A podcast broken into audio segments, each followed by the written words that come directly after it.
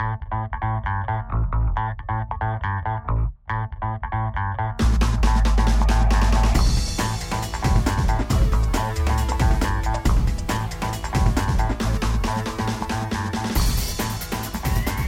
to this special edition of American Bankruptcy Institute podcasts. I'm Sam Gerdano, ABI Executive Director. Today's podcast is a conversation with Supreme Court Justice John Paul Stevens, recorded at ABI's Southwest Bankruptcy Conference on September 5th in Las Vegas. Justice Stevens is interviewed by bankruptcy judges Jim Gregg and Gene Wedoff, two members of the ABI Board of Directors. The recording lasts about 45 minutes. We hope you enjoy this rare opportunity to hear from a member of the United States Supreme Court. Welcome to our after lunch conversation. Uh, I'm Sam Gerdano, ABI Executive Director, joined by two distinguished members of our ABI Board of Directors. Uh, on my right, Judge Jim Gregg from the Western District of Michigan, and on my far left, uh, literally and figuratively. Judge Gene Wedoff from the Northern District of Illinois. Our special guest today is uh, Justice John Paul Stevens, uh, who has graciously agreed again to join us here at the Southwest Bankruptcy Conference. Justice Stevens is the most senior and longest serving Associate Justice of the Supreme Court, having been appointed in 1975 by President Gerald Ford. He is a native of Chicago's Hyde Park, uh, nearby the University of Chicago, where he received his undergraduate degree. Uh, after graduation, he joined the Navy and served with distinction during World War II, uh, earning the Bronze Star. Returning home, he decided on a law career, earning a degree from Northwestern after just two years graduating at the very top of his class in 1945. After a stint as a clerk to Supreme Court Justice Wiley Rutledge, a period that would influence him deeply even 60 years later, uh, he returned home to practice law at the firm that would become Jenner and Block, uh, where Judge Wedoff uh, would also later practice. In 1951, he went back to Washington to serve as a counsel to the House Judiciary Committee's subcommittee dealing with monopolies, and he later developed into a prominent antitrust litigator with another Chicago firm while teaching antitrust at the University of Chicago Law School. In 1969, he was appointed to head a special commission investigating a political scandal on the Illinois Supreme Court, another transforming experience. His exemplary work led to the resignation of two members of the court who had violated the public's trust and brought him national notice. He was appointed by President Nixon to the U.S. Court of Appeals for the Seventh Circuit in 1970, where he served until his elevation five years later, nominated to replace Justice William O. Douglas, who had served a record 36 years on the court in a sign of a bygone era of the Senate's advise and consent procedures, Justice Stevens was nominated on November 28th of that year and confirmed 98 to nothing within three weeks. Uh, those were the days, I believe. Uh, we'll uh, discuss with him later the uh, implications uh, for what has become of that process. On the court, Justice Stevens has described himself as a judicial conservative he was quoted in a New York Times profile in 2007 as saying his pretty darn conservative views haven't changed much, though the justices around him have. It is a court clearly more conservative than the one he joined in 1975. Indeed, he now finds himself the leader of what could be called the liberal opposition, filing more dissents and separate opinions than any of his colleagues, sometimes fiercely so. He's been outspoken on the need for judicial oversight of executive power and supportive of the rights of the accused, most notably uh, uh, in the Hamdan case, where he held that certain military tribunals at Guantanamo had improperly had been improperly constituted. He has also become a critic of capital punishment. We'll talk about that a little bit later as well. On bankruptcy matters, Justice Stevens was in the minor- minority of a recent statutory interpretation limiting the ability of a Chapter 11 debtor to sell assets tax free under Section 1146 where the sales occurred pre confirmation. Now, despite growing up on Chicago's South Side, uh, Justice Stevens is known to be an ardent fan of the North Side Cubs. Sorry, Judge Wedoff. uh, and is also said to have been in attendance at Game 3 of the 1932 World Series when Babe Ruth called his famous home run shot in the fifth inning. He was a 12 year old. We are very delighted that you could again join us here uh, today, Justice Stevens.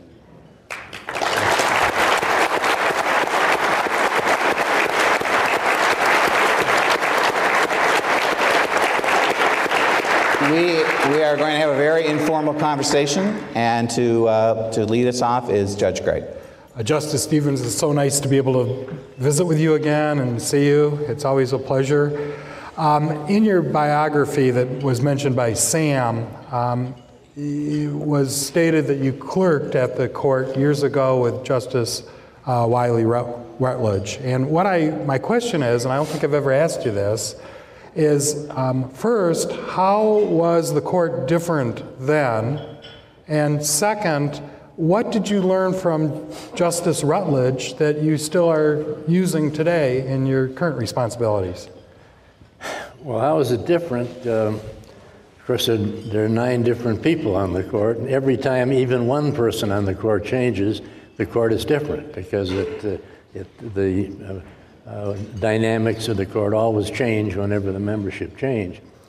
And uh, but one of the one thing that strikes me on the difference between the court today and the court then is that there's much more paper flying around now than there was then. Hmm. They uh, when opinions were circulated, one copy was just sent to the chambers, and sometimes the justice would ask me to read it or ask my co-clerk Stan Temko to read it. Sometimes he'd just read it himself and, and uh, send in his, his join to the, his colleagues. But now there are three copies go to every chambers, and there are more paper comments back and forth. The amount of paper that is, that is exchanged is significantly greater than it was when I was a law clerk.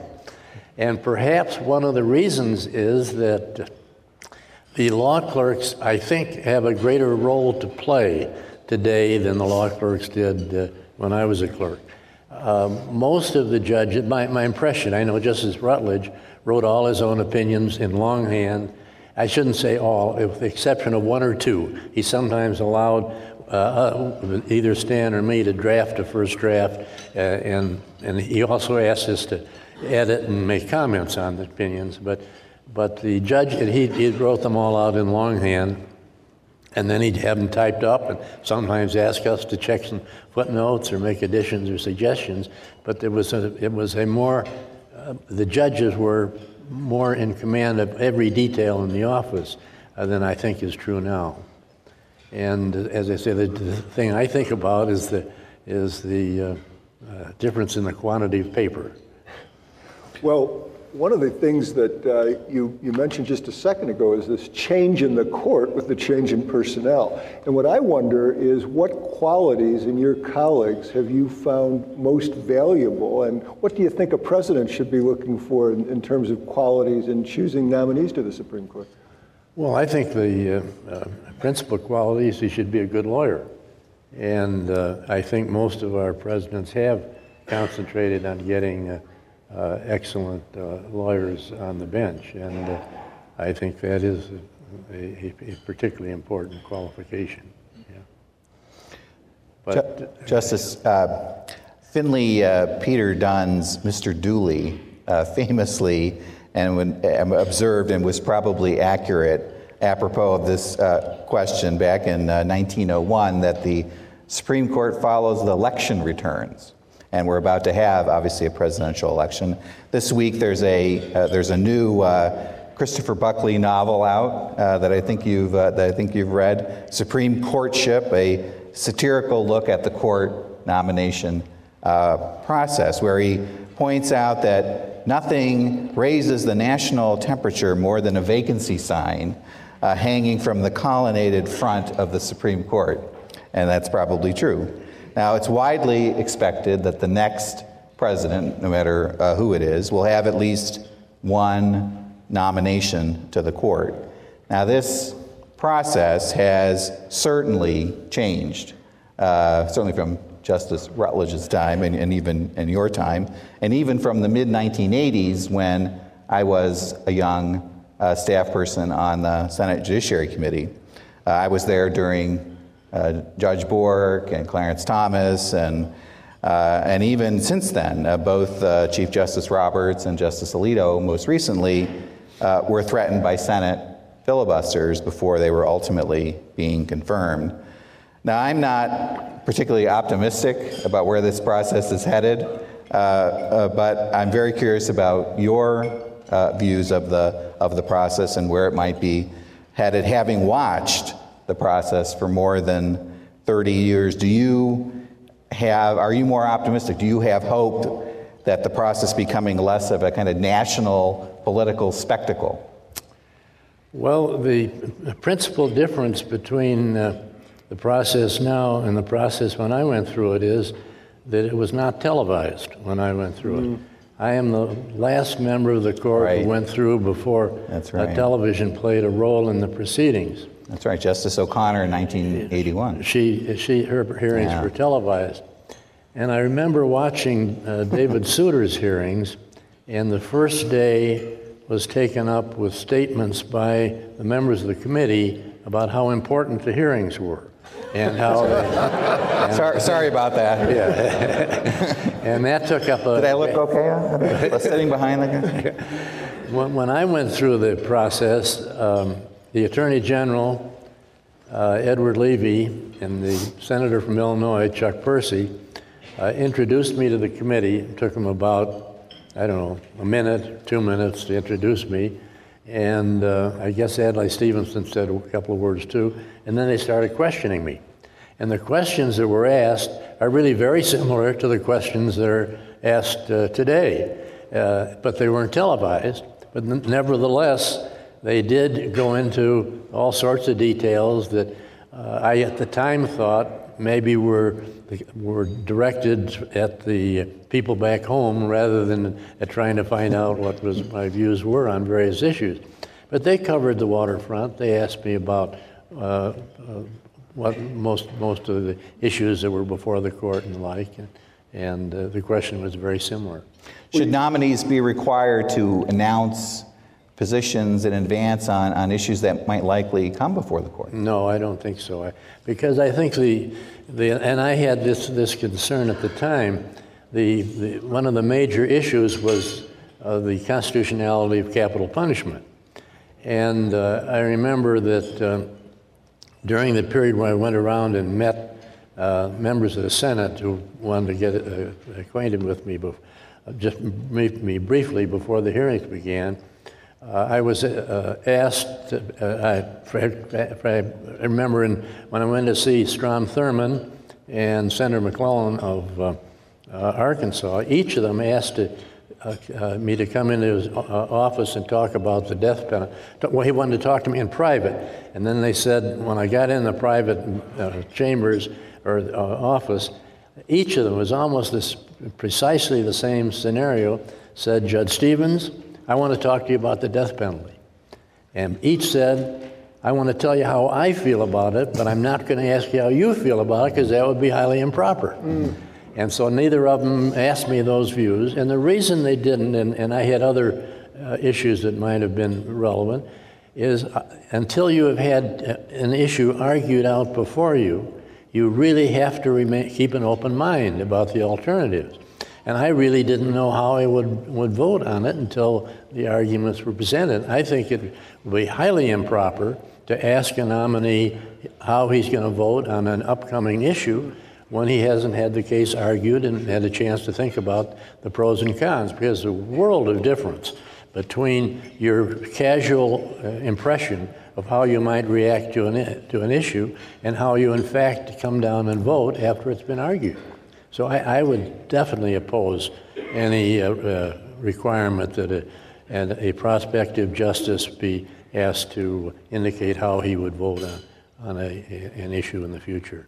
You know, I, I think because of your remark about the impact that television had on the uh, confirmation process, I have to ask you if you think it would be a good idea to have uh, televised federal court proceedings, either at the bankruptcy court level or the Supreme Court level. Well, with respect to the Supreme Court level, uh, I often think about the, I remember going to a, a Redskin game several years ago, and I noticed that the players all of a sudden there's a period they're standing around on the field. There wasn't a timeout, but no action.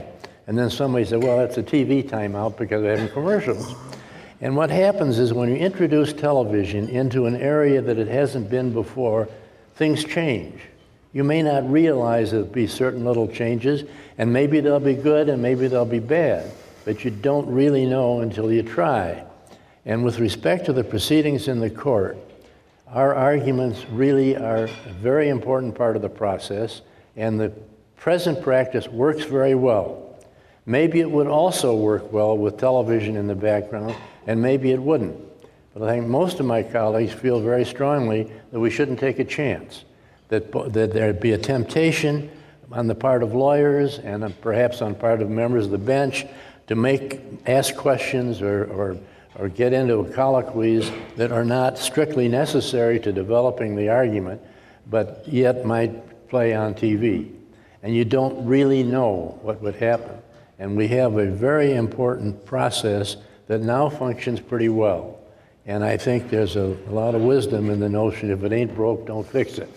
So uh, I think most members of the court feel very strongly that we should not uh, uh, make that change. I've had, must confess, I've gone back and forth on it because there is an educational value in seeing how the court operates. And I know I've had many people who were guests who've attended the arguments and have expressed surprise at how thoroughly the justices were really prepared and really on top of the issues.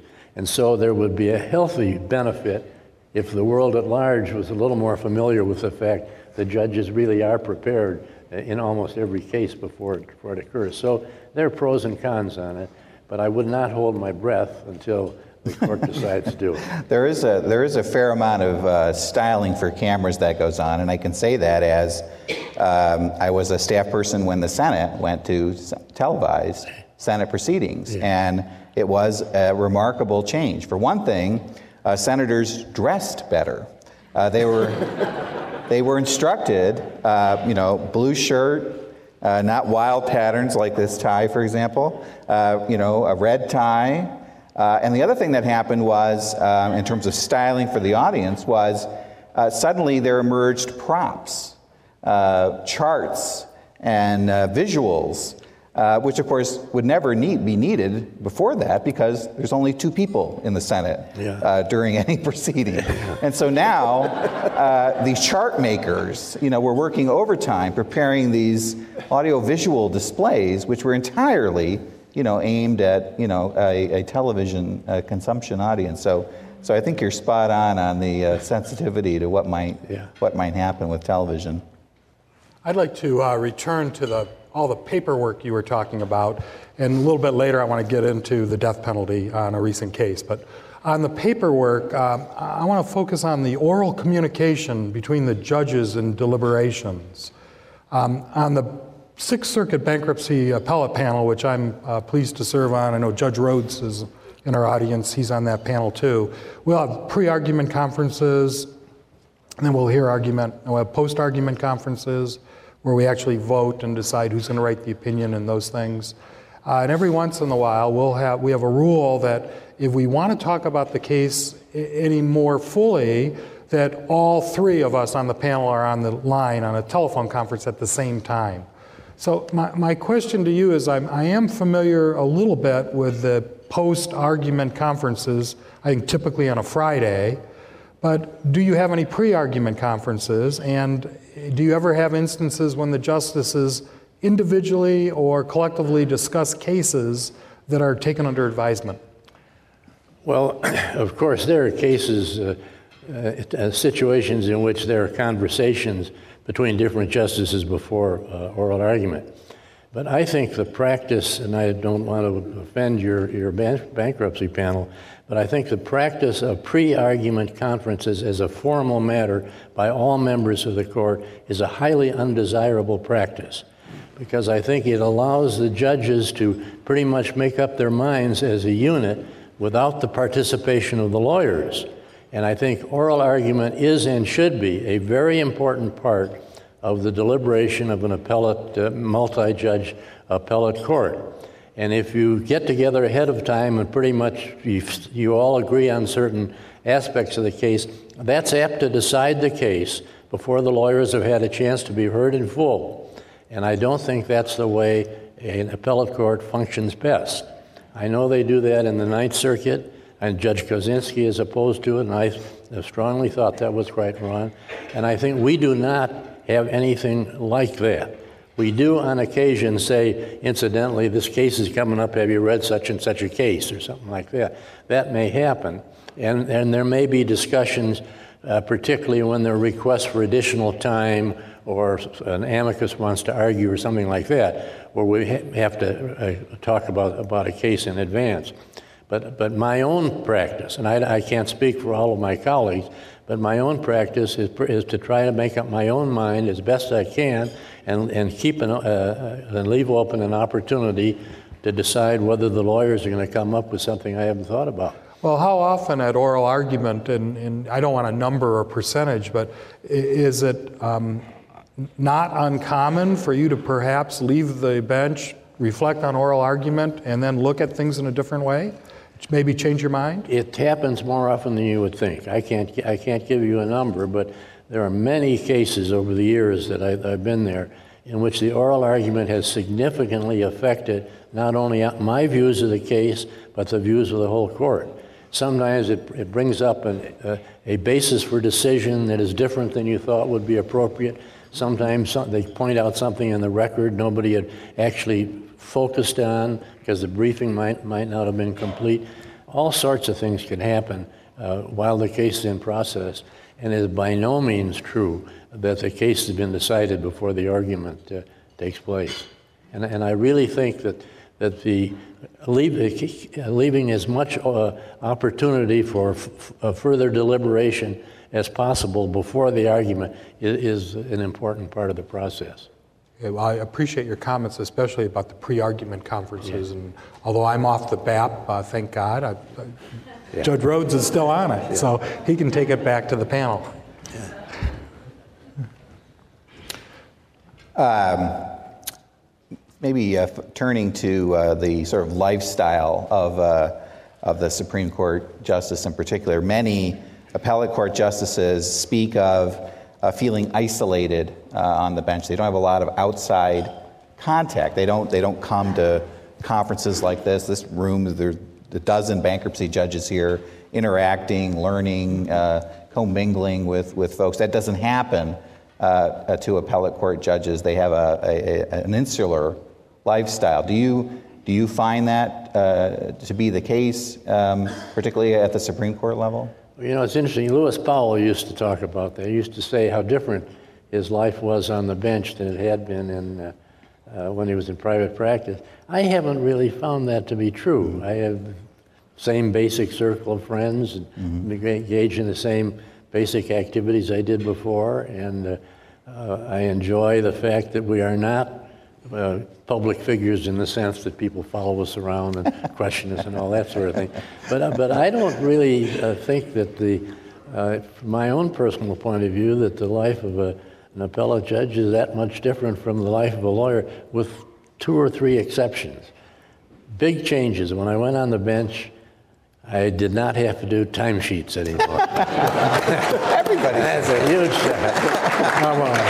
And I also didn't have to travel as much, and I didn't have the telephone calls at, at uh, all, at different times. You had there, there was a little more you had a little more control over your personal life uh, when you're on a judge than you do in, in private practice. I take it you don't have a BlackBerry.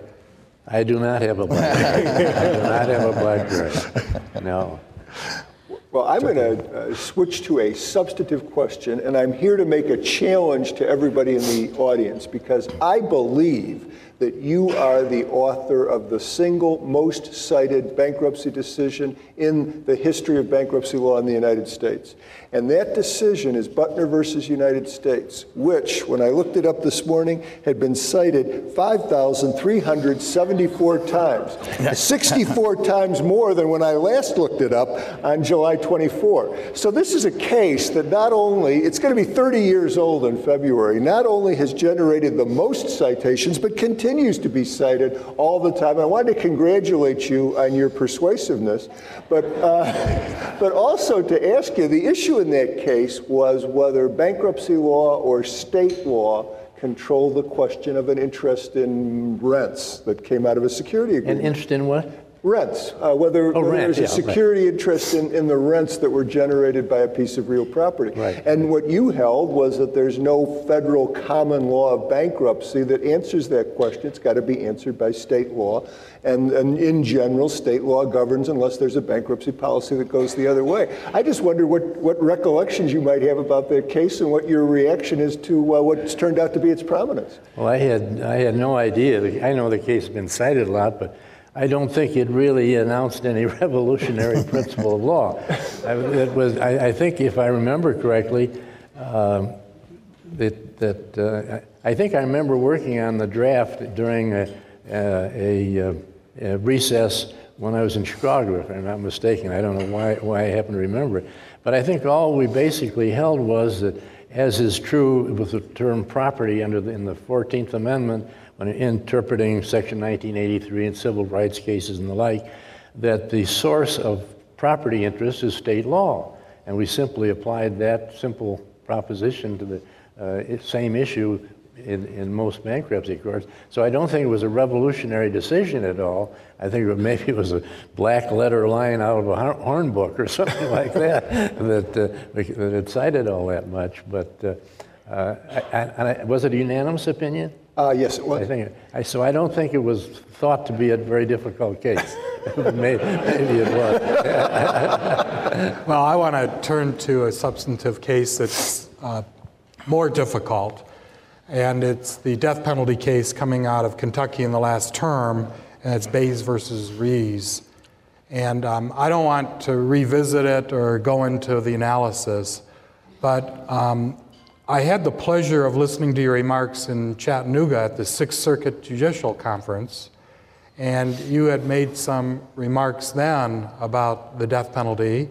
There's also an article I read by Linda Greenhouse that I, I have with me about it's something like after 32 long years, Justice Stevens makes the journey on the death penalty.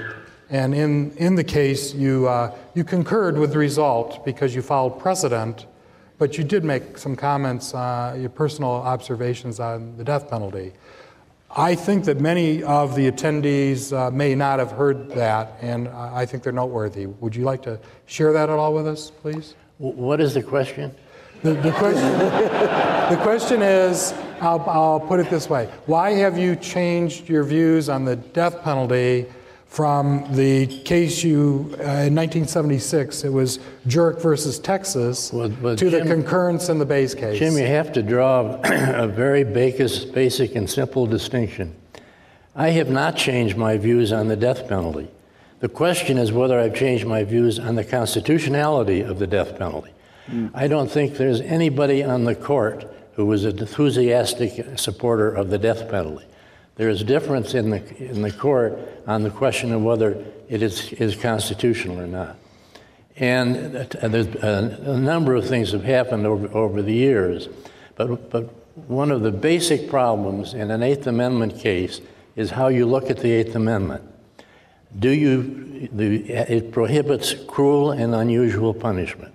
Now, everybody would agree, I think the death penalty is cruel. The question is whether it's unusual within the meaning of the Eighth Amendment. And there are two ways to approach that issue. Some people will look at it and say, was it unusual at the time the Constitution adopted it, or was it unusual today? And one view is that there have been evolving standards of civilized approach to questions of punishment and the like. And that has been the majority view of the court that the question of whether it's unusual or not, and therefore excessive, changes over time. So one view is that the penalty was, if it was appropriate in the 16th, 17th, and 18th centuries to execute 12 and 13 year old uh, children, that's still appropriate. The, the law does not change.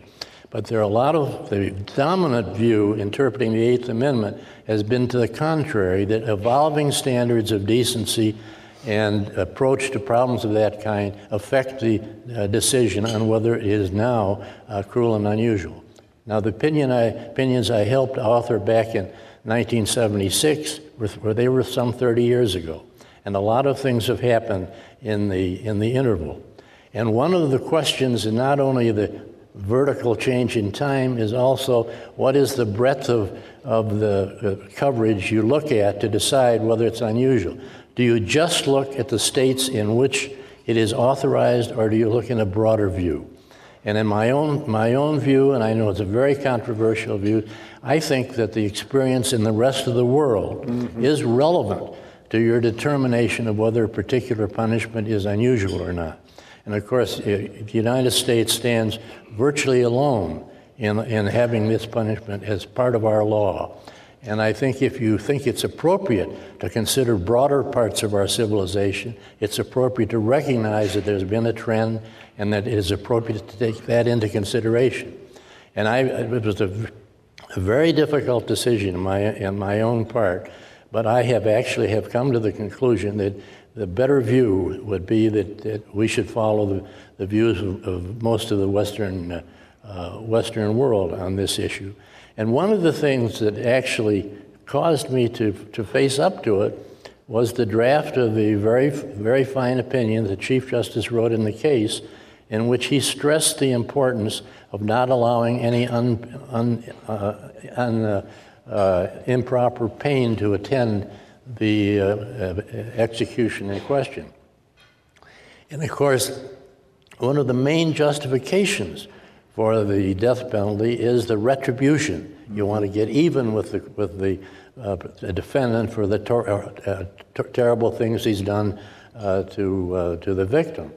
But if you're going out of your way to make sure he isn't going through any pain during the process, you have to stop and think, well, what's the rationale here? Who's, what is actually driving this, this penalty if you're trying to save them, the, this uh, criminal for, from, uh, from any pain?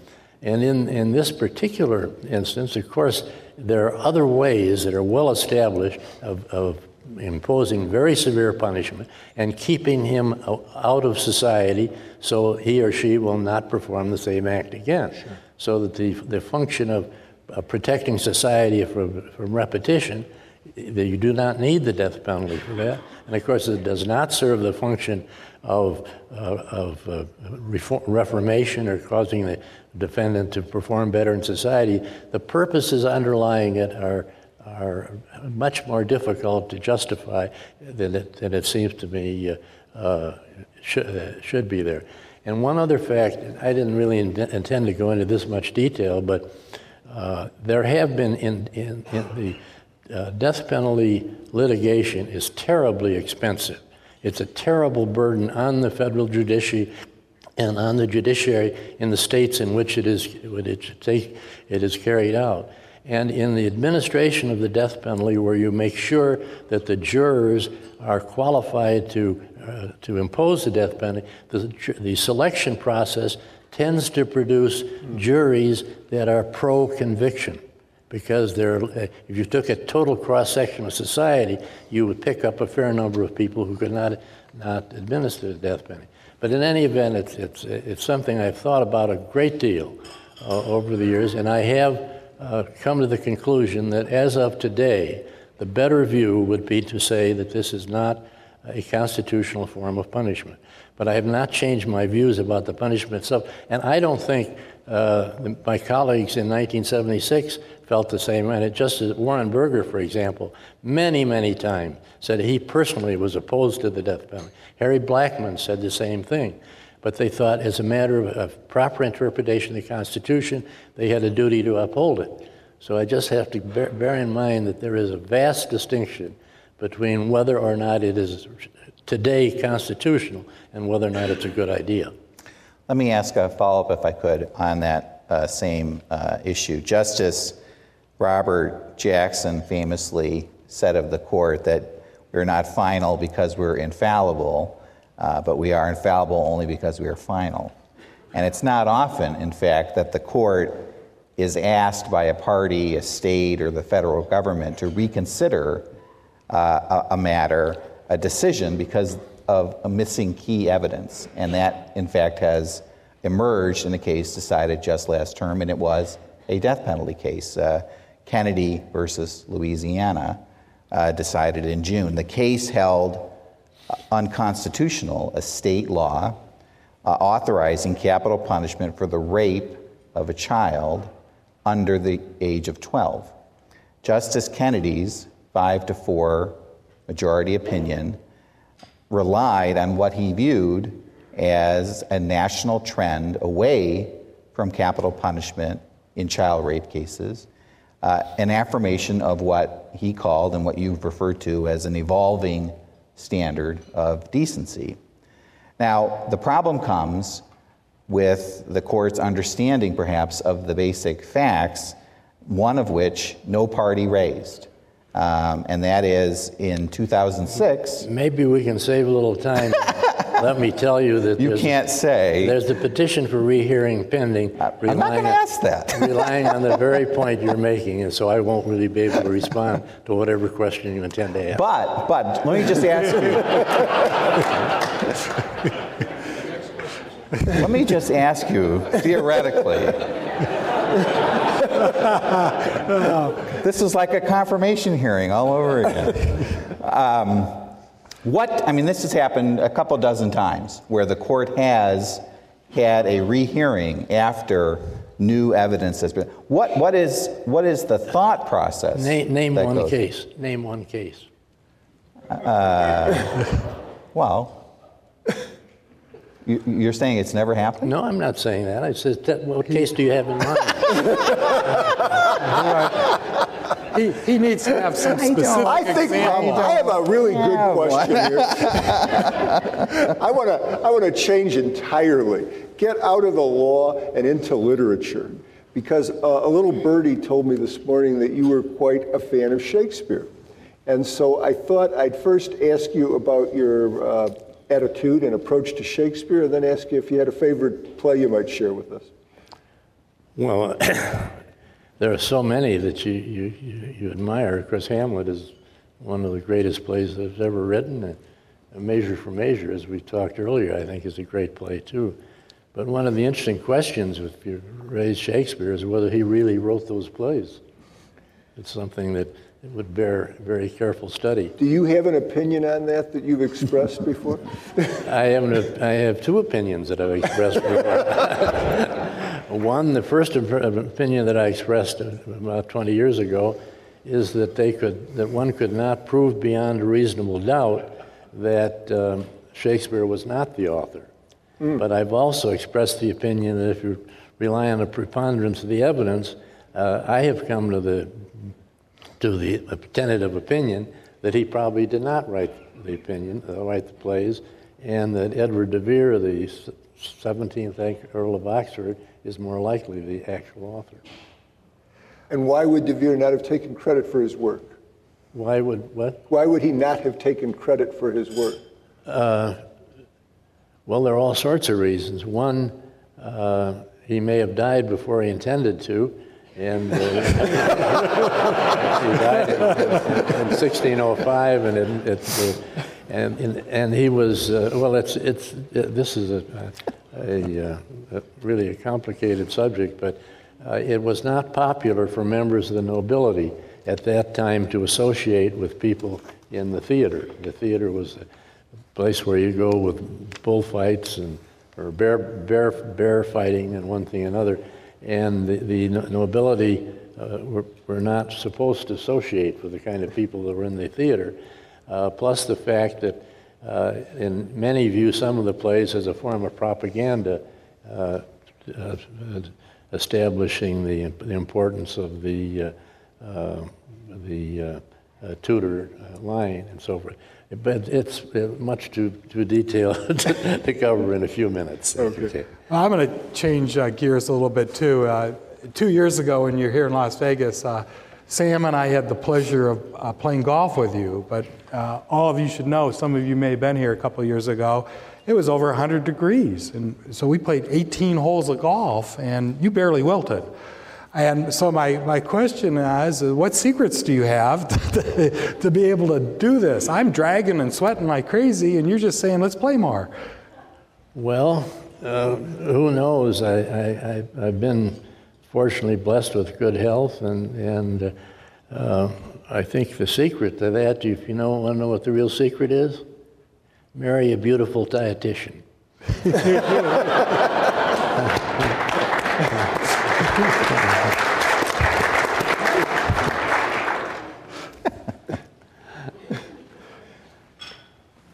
Well, if we're going to go back to substance again, um, let, let, me ask you a question that uh, I've had some, and it actually ties in with literature too.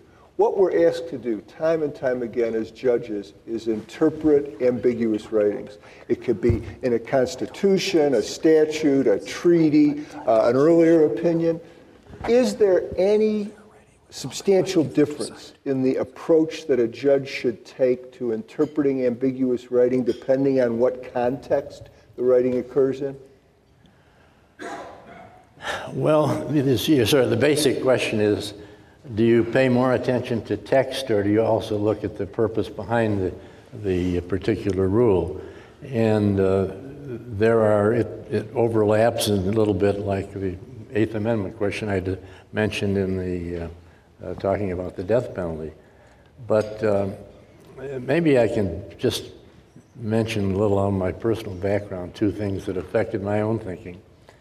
When I was in service during World War II, my job was my primary job. I was involved in communications intelligence.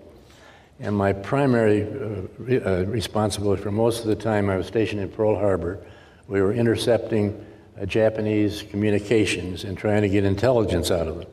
And my work was generally uh, analyzing the messages without being able to read them.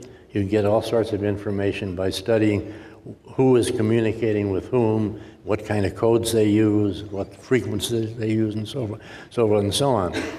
And I remember one day, uh, one evening, I guess, I came on watch, and my predecessor told me that there, a message had come in in which the battleship, the call sign for the battleship Musashi had been associated with several uh, Japanese naval installations on the island of Truk in the central Pacific, where the Japanese had a major, major naval base. And that having the battleship associated with that particular base really was very unusual and signaled something that was very serious might be going on. And so he had sent out a, a bulletin, which in turn was, was, distributed to the fleet. And when I got on, he told me about it and said, watch for more messages on.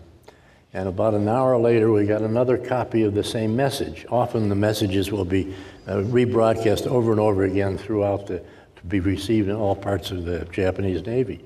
And the thing that happened was that the call sign had been garbled. And the Musashi was not the Musashi, it was the director of the base force, personnel director on Truk Island. Perfectly normal association. But I remember it as it was a dramatic mistake that, that he jumped to a conclusion based on one copy of a message. And the lesson I learned out of that is sometimes people don't say exactly what they mean. Words are not always communicated with perfect clarity. Garbles, is, of course, an obvious, obvious uh, example. And another example that was similar to that that affected my thinking about how you interpret, answer the interpretive questions occurred when I was uh, associate counsel to the House Judiciary Committee.